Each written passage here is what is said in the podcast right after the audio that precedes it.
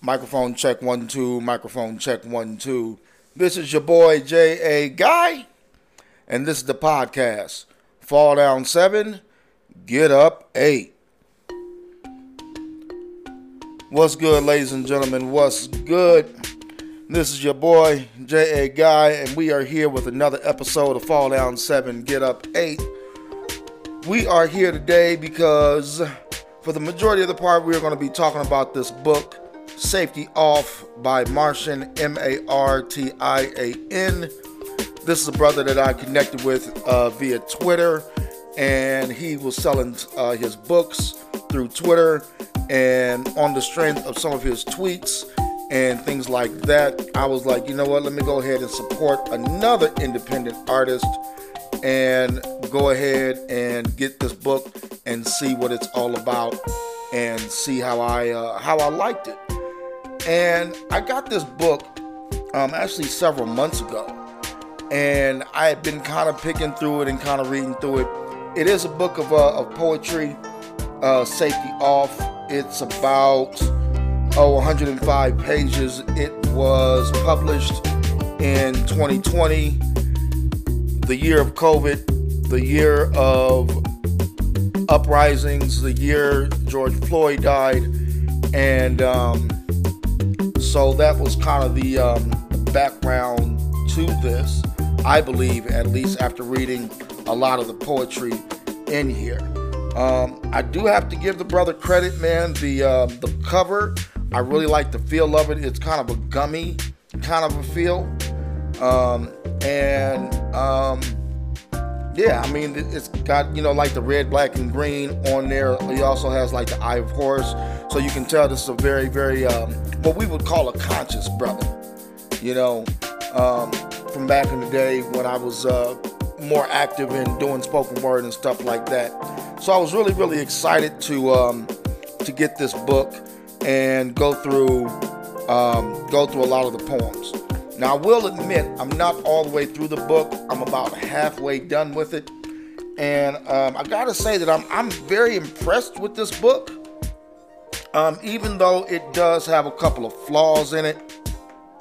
However, I don't think that the the flaws are a takeaway from this book. Um, I think there are flaws in, in every book. I think that there are editors that miss there are editors that miss spelling errors and things like that.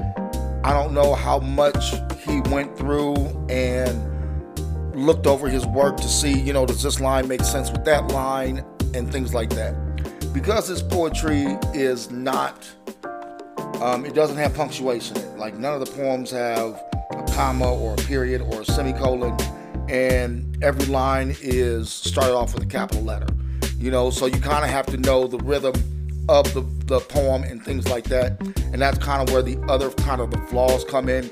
Is that I was reading through the book, there was a couple of lines where I was just kind of like rereading and rereading, and it didn't make a whole lot of sense to me um, for a couple of the lines. So to me, some of the flow was off and things like that. However, because you know that this brother is very conscious from the cover of the book with the Eye of Horus, that's usually a symbol and an indicator um, that I have known um, that conscious people will use um, and things like that. Um, but it's it's it's uh, very much a black nationalist uh, mindset.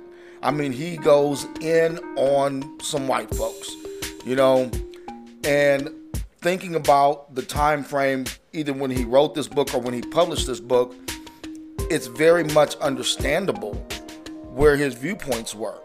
You know, I don't know the month that he actually published this book or actually did the writings and things like that. Um, but it's very, very much um, a kind of a black nationalist, very conscious mindset, what I like to call uh, old school brothers, brothers and sisters that were, you know, born in the uh, early to mid 70s. You know, we are the Generation Xers. Uh, he might be in that group from what I'm, I'm hearing and reading in his book, I would very much say that yeah, he's he's probably pretty much a Generation Xer, which is another reason why I really really um, enjoyed this book.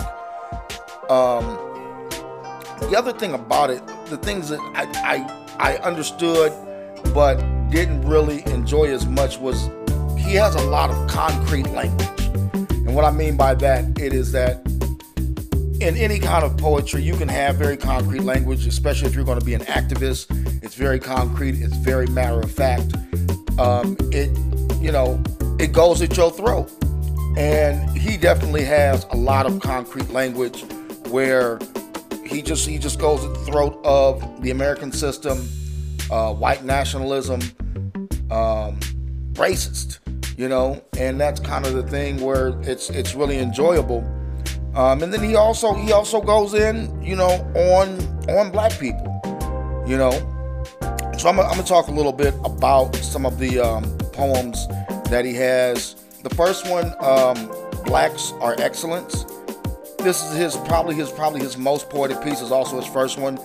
Um, this is one where he just he really gives the props to black people. It's more of a kind of an uplifting, empowerment kind of piece. Um, really, really, definitely enjoyed reading that. Um, his two shorter pieces, Negrophobia and the B side, he really, he really goes in at the colon- uh, colonizer. You know, it's, it's in, in Negrophobia. He really talks about how the mind of the colonizer reacts to the black experience or being black in America.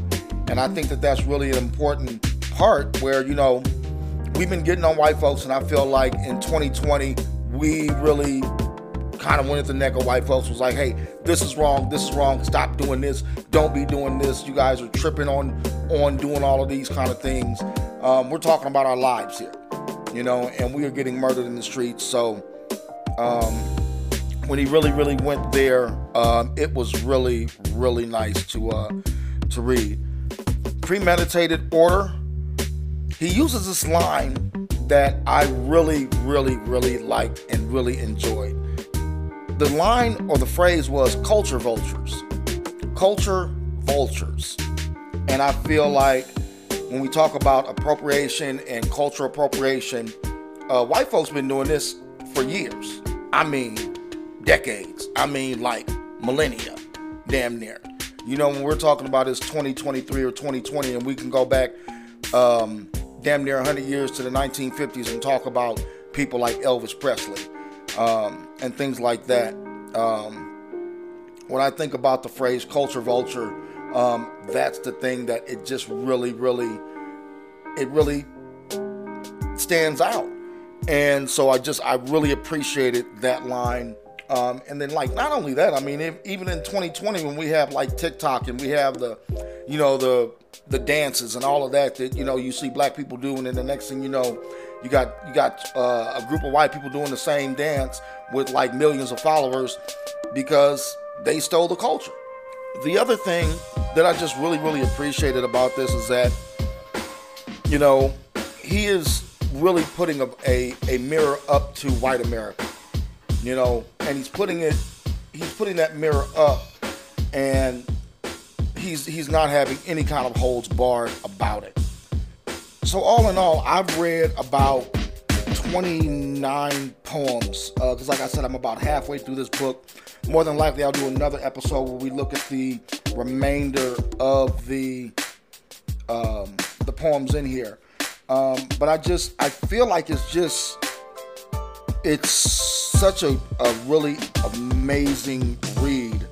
Um, I'm actually looking through it right now, and I'm reading through the poem uh, "Defiant," where there's a stanza that says, "I'm already synonymous with death. If the media keeps telling it, shoot that ball, catch that ball, throw that ball. Don't you dare have some balls." The sponsors, the fans, and the backlash by saying you're a black man first. Don't black out, then go blackface. Um, when I talk about concrete language, that's like really, really concrete language. Um, it's it's very very to to the front and and just right there in your face. Another stanza that I really really enjoyed reading the the stanza that says try to reconnect the source and fully heal ourselves and everything affected by pesky infection. When he talks about a pesky infection, um, it took me directly back to COVID you know, and it was like I remember, you know, a lot of people being scared at first, and then kind of how, you know, everybody was like, some people were getting COVID and then like getting over it, especially people in our age group, and it was like, yo, this is this is a cold, you know, this is the flu. The flu kills more people. You know, it's a pesky infection, and we did all these these this we did this worldwide thing, you know Whereas now, like three years later, it's still affecting us. You know, people will have to like get a jab or, you know, that whole politicized thing about your health. You know, I'm not going to go whether or not I'm vaccinated or not, but I understand the fact that, you know what, in order for people to work in certain fields, they have to be vaccinated. And I think that that is, um, that's one of those kind of ridiculous kind of things where it's like, you know, I don't know if this vaccination is working, if it's going to harm me or help me or anything else like that. So, um, as I'm as I was reading through this um, this book, all those emotions and, and excuse me, all those emotions and feelings really became back to the forefront um, through reading his his poetry, and I think that that's another powerful piece of of what we're dealing with here in America. The last part um, that I got to reading after a lot of his um, kind of very pro-black, black nationalism mindset, um, and this is this is it was it was weird to read, but I think it was also good to read and kind of remind us, especially as black people, this um, intention of religion.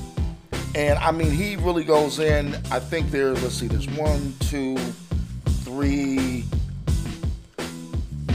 four, five, six. Excuse me, there's about six poems that he goes in and he really deals with this idea of religion. And religion in the black community is always kind of a, hotbed topic, especially with Generation X, because we were kind of the generation that kind of looked at religion for what it was. Um, you know, kind of going back to our, our grandparents and, and things like that, the great, the greatest generation. Um, you know, Garvey and things like that, saying, you know what, God was this this invent of God or this invent of Jesus this was something that was given to you or tried to indoctrinate you as enslaved people. And so a lot of us, you know, kind of have that idea of, you know what, religion and God and, and Christianity and everything else like that um, can be very much a, a an, an enslavement tactic, you know. And I like this. I, I love his poems because of the fact that like he doesn't only just deal with Christianity. Okay, he deals with uh, the Nation of Islam. He goes in on them, um, and then he also goes in on the Hebrew Israelites. You know, and for anybody who is uh, black in America uh, and dealing with religion, I know there's a lot of Hebrew Israelites. I know there's a lot of five percenters. I know there's a lot of uh, black Muslims, people that believe um, in the uh, the Nation of Islam um, as well as just Islam in general. Um, but I mean, he just he goes in and then he just really talks about it, you know, and and just really critiques what's going on.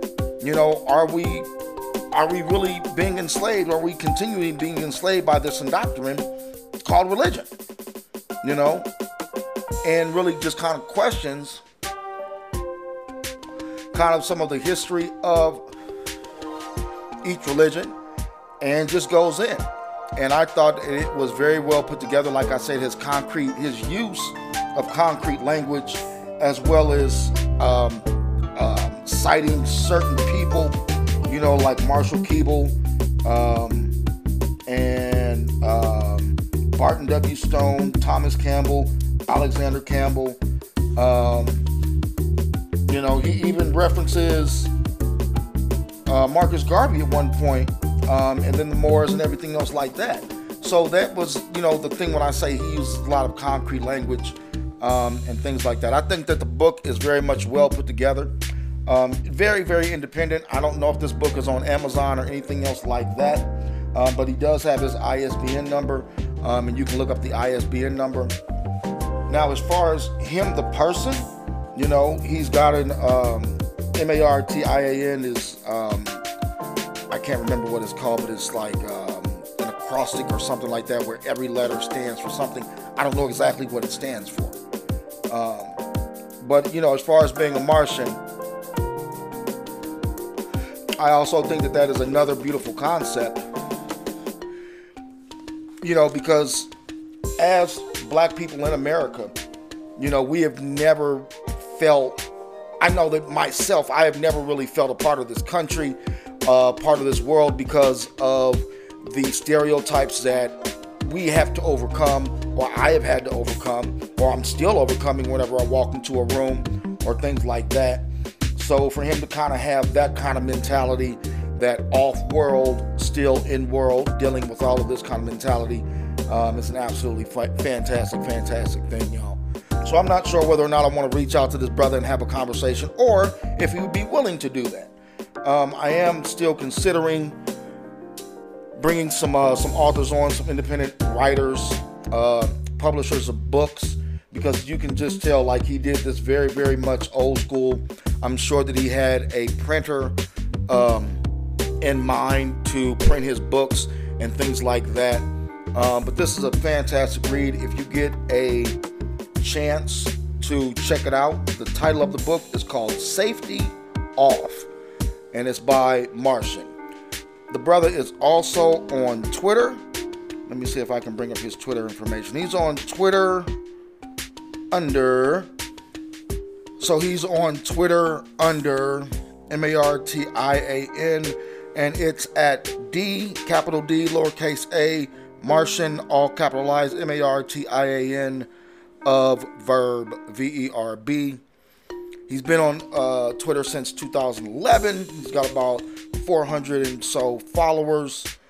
Um, and he also has a, uh, a, website where I believe that you can get the uh, the book and information like that. Um, he has several poetry books, um, but I, I, can just tell the brother is very, very, very independent. Uh, not only in his creativity, the way he thinks, uh, but then also in his actions and the way he moves. You can just be able to tell those kind of things from the book that I have uh, read. So, once again, I am your boy J.A. Guy. This is the podcast Fall Down 7, Get Up 8. This is our anniversary month, y'all. Thank you guys for tuning in. Thank you guys for continually tuning in. Tell a friend to tell a friend to tell a friend. Spread the word you heard. And keep on listening. Keep on enjoying. Keep on spreading the word. I will meet y'all on the other side. Peace.